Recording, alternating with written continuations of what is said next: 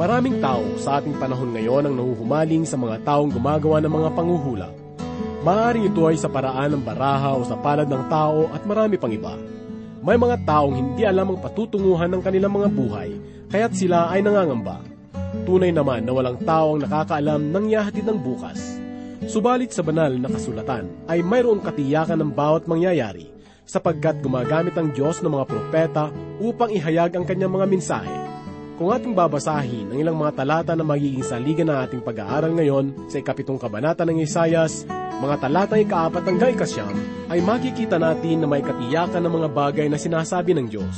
Magiliw naming tagapakinig, ating tunghayan ang pagpapahayag ni Isayas ng mga dakilang bagay kay Haring Ahas na mula sa Diyos. Hindi tutulad ng isang hula na maaaring magkatotoo o hindi matupad Kaya't ating tunghayan ng mga makapangyarihang salita ng Diyos na ihatid ng inyong lingkod ng Diyos, si Pastor Rufino de la Peret, sa mga talata na matatagpuan sa Aklat ng Isayas, ikapitong kabanata, unang talata hanggang labing anim. Dito lamang po sa ating programang Ang Paglalakbay. Ika'y nakapikit, hindi mo makamit, iwanag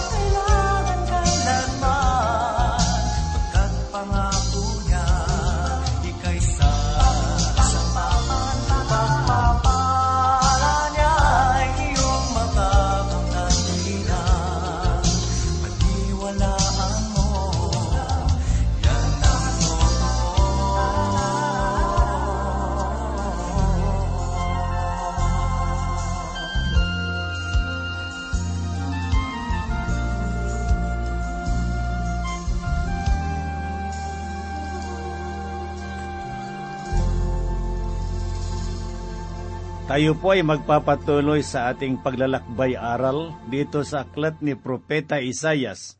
Sa ikapitong kabanata, simulan po natin sa una hanggang ikalabing anim na talata. Muli pong sumasa inyo sa oras na ito ang inyong kaibigan at pastor sa Himpapawid, Rufino de la Peret. Ang una at ikalawang talata nitong ikapitong kabanata dito sa aklat ni Isayas ay nagpapahayag tungkol sa digmaan sa pagitan ng Huda at ng Israel na nagdulot ng malaking takot sa bansang Huda.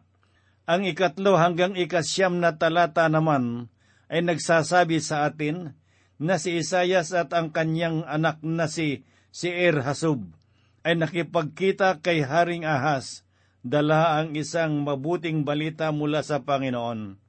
Ang ikasampu hanggang ikalabing anim na talata ay ang pagpapatunay sa mga palatandaan ng pagsisilang ng isang dalaga ng isang sanggol mula sa angkan ni David. Ang pagsalakay naman ng Assyria sa Huday ipinahayag sa ikalabing pito hanggang sa dalawamput limang talata na isang paghuhukom mula sa Diyos. Basahin po natin ngayon ang sinasabi dito sa unang talata ng ikapitong kabanata, dito sa sulat ni Propeta Isayas na ganito po ang kanyang sinabi. Nang mga araw ni Ahas na anak ni Jotam, anak ni Ausias, na hari ng Huda, si Rizen, na hari ng Syria, at si Pika, na anak ni Remalias, na hari ng Israel, ay umahon sa Jerusalem upang makipagdigma laban doon, ngunit hindi nila ito magapi. Mababasa rin natin sa ikalabing anim na kabanata ng ikalawang hari, sa ikalawang talata na ganito po ang sinabi. Si Ehaz ay dalawampung taon nang siya ay magsimulang maghari, at siya'y naghari sa loob ng labing anim na taon sa Jerusalem. Ngunit hindi siya gumawa ng matuwid sa mga mata ng Panginoong Diyos, at gaya ng ginawa ni David na kanyang ninuno. Dito sa ikapitong kabanata ng Isayas ay sumunod sa pagkakatawag ni Isayas sa ikaanim na kabanata na nangyari kasabay ng kamatayan ni Osias. At si Jotam na kanyang anak ang humalili sa kanyang trono at naghari ng may labing anim na taon. Ipinahayag din sa kalabing limang kabanata ng ikalawang hari, talatang dalawamput dalawa hanggang sa tatlumput apat ang ganito. Nang ikalawang taon ni Pika na anak ni Remalias, na hari ng Israel, si Jotam na anak ni Osias na hari ng Huda ay nagsimulang maghari. Siya dalawamput limang taon nang siya nagsimulang maghari at siya naghari ng labing anim na taon sa Jerusalem. Ang pangalan ng kanyang ina ay Herosha na anak ni Zadok. Siya'y gumawa ng matuwid sa mga mata ng Panginoon ayon sa lahat ng ginawa ng kanyang amang si Osias. Si Jotam ay naging mabuting hari tulad ng kanyang amang Osias. Si Ahaz naman, na anak ni Jotam ay gumawa ng kasamaan sa mata ng Diyos. Siya ay naghari sa loob ng labing anim na taon at naging masamang hari. Nagkaroon ng digma ang sibil sa panahon ng kanyang pamumuno at nagdulot ng kapighatian sa bansang Israel.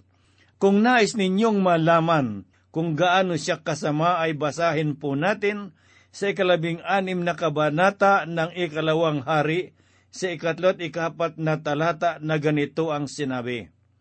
Sa halip siya'y lumakad sa landas ng mga hari ng Israel, maging ang kanyang anak na lalaki ay pinaraan sa apoy ayon sa mga karumaldumal na kaugalian ng mga bansa na pinalayas ng Panginoon mula sa harapan ng mga anak ni Israel. Siya'y nag-alay at nagsunog ng insenso sa mataas na dako sa borol at sa ilalim ng bawat luntiang punong kahoy. Masasabi natin na si Ehas ay tulad ng bulok na itlog at siya ay natatakot sapagkat ang Israel ay nakipag-isa sa Syria upang sumalakay sa kanya. Kahit sa unang pagtatangka ay hindi sila nagtagumpay. Naniniwala si Ehas na sa bandang huli ay sila pa rin ang magtatagumpay. Ipinahayag ni Propeta Isaiah sa ikalawang talata ang ganito, Nang sabihin sa sambahayan ni David, ang Syria ay nakipagkasundo sa Ephraim. Ang puso niya at ang puso ng kanyang bayan ay nanginig na gaya ng mga punong kahoy sa gubat na nayinig ng hangin. Si Haring Ehas ay hindi na umasa sa pagpapala ng Diyos para sa kanya at para sa kanyang bansa kaya ang panganib ng Syria sa Israel ay nagdulot sa kanya ng malaking takot. Kung isang bansa lamang ang sasalakay sa kanya, ay wala siyang takot. Subalit alam niya na sila ay makukubkob sapagkat ang kanyang mga kaaway ay nagsanib ng lakas. Kahit na si Ehas ay hindi hari na makadiyos, ay hindi hinayaan ng Panginoon ng kanyang bayan ay mabihag. Sinasabi naman sa ikatlong talata ang ganito, nang magkagayoy sinabi ng Panginoon kay Isayas, Lumabas ka at iyong salubungin si Ehas, ikaw at si Seir Hasub, na iyong anak sa dulo ng padaloyan ng tipunan ng tubig sa taas, sa lansangan ng pilaran ng tela. Mga kaibigan, marahil ang Diyos ay hindi pa handa na hayaang mabihag ang Huda at ninais niyang himukin ang hari upang hindi ito magkamali sa pagpapasya na makipagsanib pwersa sa bansang Ehipto. Kaya inutusan ng Diyos si Isayas upang makipagkita kay Ehas. Merong ilang mga bagay na dapat nating makita sa talatang ito. Ang una ay kailangang makipagkita si Isayas kay Ehas sa dulo ng padaluyan at tipunan ng tubig sa taas sa lugar na kung saan niya kakatagpuin ang hari.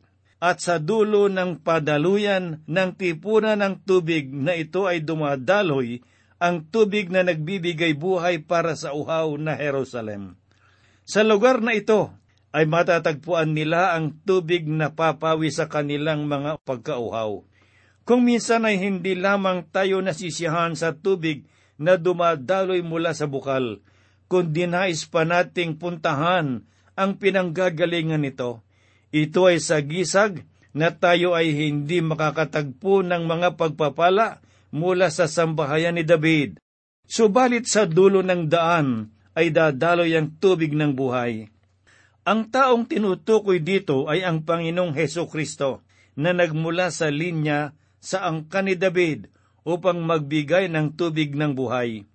Kung inyong mapapansin ang mga salitang tipunan ng tubig sa taas, ay makikita po natin ang kahalagahan nito. Sapagkat ang salitang tipunan ng tubig, ito ay nagmula sa salitang berika na ang ibig sabihin ay pagpapala. Sa napakainit na lugar sa gitnang silangan, ang tipunan ng tubig ay isang pagpapala. Ang kapareho ding salita ay ginamit sa kadalawamput apat na kabanata ng mga awit, talatang anim, na sinabi ni David, sa kanilang pagdaan sa libis ng baka, ay ginawa nila itong dako ng mga bukal. Kinakalatan din ito ng mga pagpapala ng maagang ulan. Ang salitang itaas ay ginamit ng halos tatlumpung ulit upang tukuyin ang kataas-taasan. Kung inyo pang naalala, ang sinabi sa ikalabing apat na kabanata ng Henesis, talatang labing walo, ay makikita po natin na may isang dumating upang basbasan si Abraham. Ngayon ang pagpapala na mula sa kataas-taasan ay matatagpuan sa dulo ng padaluyan ng tubig at naibigay na noong si Jesus ay dumating dito sa sanglibutan. Binanggit rin sa talatang ito ang tungkol sa lansangan na parang dilaran ng tela. Ang lansangan na inilalarawan dito ay landas na mas mataas sa kanyang paligid upang mapanatiling malinis ang paa ng mga manlalakbay. Ang espiritual na kahulugan ng salitang lansangan ay ipinahayag sa ikalabing anim na kabanata ng mga kawikaan, talatang labing pito na ganito po ang sinabi ni Haring Solomon. Ang lansangan ng matwid ay humihiwalay sa kasamaan. Siyang nag-iingat ng kanyang lakad ay nag-iingat sa kanyang buhay. Ang lansangang iyon ay patungo sa kabanalan. Ganito rin ang paglalarawan na ginamit ni Propeta Isayas Sinabi niya sa ikatatlumput limang kabanata ng Isayas, talatang walo, At magkakaroon doon ng lansangan, isang daanan, at ito'y tatawagin ang daan ng kabanalan. Ang napakahalagang sagisag na ito ay tumutukoy sa kanya na daan ang katotohanan at ang buhay. Pansinin po natin na ang pagtatagpo ay magaganap sa lansangan na parang bilaran ng tela. Ito ang lugar noon sa kanilang panahon na kung saan ay lugar na labahan ng kanilang mga damit. Kung nais nating maging malinis ang ating buhay, ay kailangan nating lumapit at pumunta sa Panginoong Heso Kristo, tulad ng kanilang pagpunta sa bilaran ng tela. Sinabi ni Jesus sa ikalabing limang kabanata sa Ebanghelyo sang ayon kay Juan, sa ikatlong talata ang ganito, Kayo'y malilinis na sa pamamagitan ng salita na aking sinabi sa inyo. Hindi aksidente noong si Isayas ay sinugo sa lugar na ito upang makipagkita kay Ehas na nagbigay sa atin ng mga espiritual na aral. Pinagbilinan din ni Isayas na kanyang isasama ang anak niyang si Erbhasub. Ang pangalan ng kanyang anak ay maganda, subalit mas maganda ang pangalan ng ikalawan niyang anak na pinangalanan niya ng Mahersha Las Hasbaz na makikita sa ikawalong kabanata sa aklat ni Isayas. Ang kanyang pangalan ay nangangahulugan ng ang labi ay muling babalik. Mga kaibigan, napakahalagang malaman na merong mga naiwang bahagi ang Panginoon na nanatiling tapat sa Kanya. Tayo po ay magpatuloy sa ating pagbubulay at basahin natin ang ikaapat hanggang ikasyam na talata dito sa ikapitong kabanata sa aklat ni Propeta Isayas na ganito po ang kaniyang tinuran. At sabihin mo sa kanya, ikaw ay makinig, tumahimik ka, huwag kang matakot. O manghina man ang iyong puso nang dahil sa dalawang buntot na apoy na umuusok, nang dahil sa mabangis na galit ng Resen at Syria at ng anak ni Remalias, dahil sa mga Syria ang Ephraim at ang mga anak ni Remalias ay nagbalak ng masama laban sa iyo, na nagsasabi, magsiahon tayo laban sa Huda at ating sakupin para sa ating sarili, at ating ilagay na hari sa gitna niyon ang anak ni Tabiel. Ganito ang sabi ng Panginoong Diyos, hindi ito maitatatag o mangyayari man, sapagkat ang ulo ng Syria ay ang Damasko, at ang ulo ng Damasko ay ang Risen. Sa loob ng anim na limang taon ay magkakawatak-watak ang Ephraim. Ano pat hindi na ito magiging isang bayan? Ang ulo ng Ephraim ay ang Samaria, at ang ulo ng Samaria ay ang anak ni Rimalias. Kung kayo'y hindi maniniwala, tunay na hindi kayo matatag. Ang pinakabuod ng pahayag na ito ay hindi ang pagkakaroon ng takot ni Haring Ehas sa pagsasanib lakas ng kanyang mga kaaway mula sa hilaga. Alam ng Diyos na hindi magtatagumpay ang pagsalakay na ito. Ngunit ang problema ay kung paano ito malalaman ni Haring Ehas. Si Haring Ehas pa naman ay isang taong mapag-alinlangan. Hindi siya kaagad naniniwala paano siya mahihimok na maniwala sa mga sasabihin ni Isayas? Hindi kailanman ninais ng Diyos na ang sinuman ay maniwala sa isang bagay na walang saligan. Ang pananampalataya ay hindi tulad ng paglalakad na tela bulag sa isang lugar at sasabihin, ako'y nagtitiwala sa Diyos. Iyon ay isang kamangmangan at hindi sinabi sa atin ng Diyos na gawin iyon. Isang halimbawa nito ay ang ating kaligtasan. Hindi tayo nagdadala ng isang kordero upang ihandog, bagkus ang ating pananampalataya ay nakasalig sa kasaysayan na si Jesus ay namatay, inilibing at muling nabuhay. Kaya nga mga kaibigan at mga kapatid, kung itatanim po natin ang salita ng Diyos sa ating puso, ay maunawaan natin na ang pangalang Emmanuel ay napakahalaga sa buhay ng buong sangkatauhan sapagkat siya ang Diyos, siya ang tagapagligtas, ang taong tinawag na Emmanuel.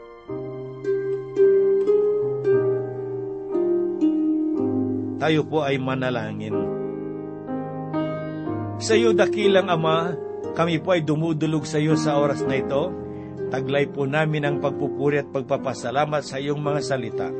At sa mga kapatid na nakikinig sa oras na ito, dakilang Diyos, idinadalangin po namin sila na imulat mo ang kanilang mga mata at buksan ang kanilang mga puso, busugin mo ng iyong mga makatotohanang salita, Panginoong Diyos, at maging kalakasan ng kanilang pananampalataya.